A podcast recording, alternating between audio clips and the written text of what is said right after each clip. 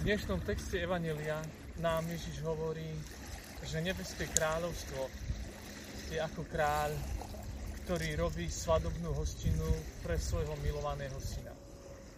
A posiela pre hostí. Najskôr pre niektorých určených hostí, pozvaných. Potom po ich odmietnutí pozýva všetkých ľudí. Nebeské kráľovstvo je svadobná hostina. Ježíš je ženich, Boh Otec, kráľ podobenstva, autor a pôvod, a pôvodca celého projektu. Ako bude církev, Kristova nevesta, schopná predstaviť ľuďom nášho sveta, našej postkresťanskej spoločnosti, neuveriteľné pozvanie Otca na svadbu svojho milovaného syna.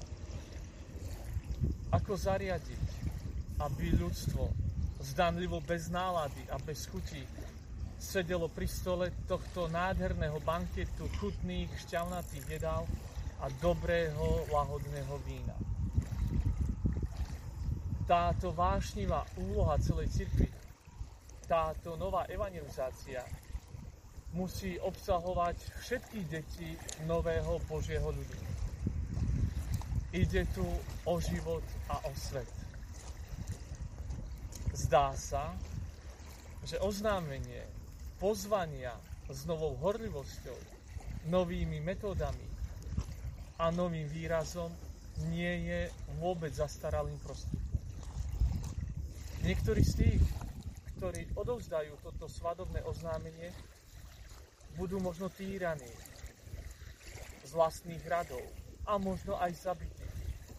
Určite sa nájdú aj takí, ktorí pozvanie odmietnú, nepríjmu. Avšak na rohoch ulic postávajú ľudia.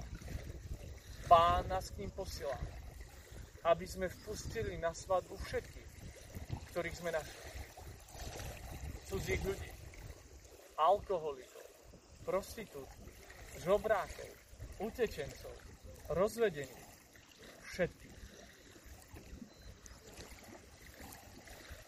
Všetci prichádzajú v dobrom aj v zlom. Nás Kristus žiada, aby sme ich privítali, aby sme im pomohli zažiť veľkú lásku, nájsť pravý zmysel života na zemi a naveky odpovedať na hlboké otázky, ktoré sa v srdciach ľudí vynárajú každú chvíľu. Stačí s presvedčením oznámiť, že ideme na hostinu že k nám dorazilo Kristovo pozvanie. Stačí vedieť, že môžeme robiť všetko v tom, ktorý nás utešuje. Pretože tento náš Boh nie je nikdy unavený z nás a nie je nikdy unavený z oslavy. Svadobná hostina kráľovského syna sa už začala. Náš kráľ nás na ňu pozval. A my sme prijali sme pozvanie. A to je veľmi veľká vec. Je to znak úprimného srdca. No zároveň sa v duchu skloňme a prosme, aby sme prijali i dôstojné svadobné ruchy. Tento odev je autentickou vierou nášho života, ktorá sa musí prejaviť v živote v súlade s Bohom. V láske Otca i Syna i Ducha Svetého. Pokoj vám.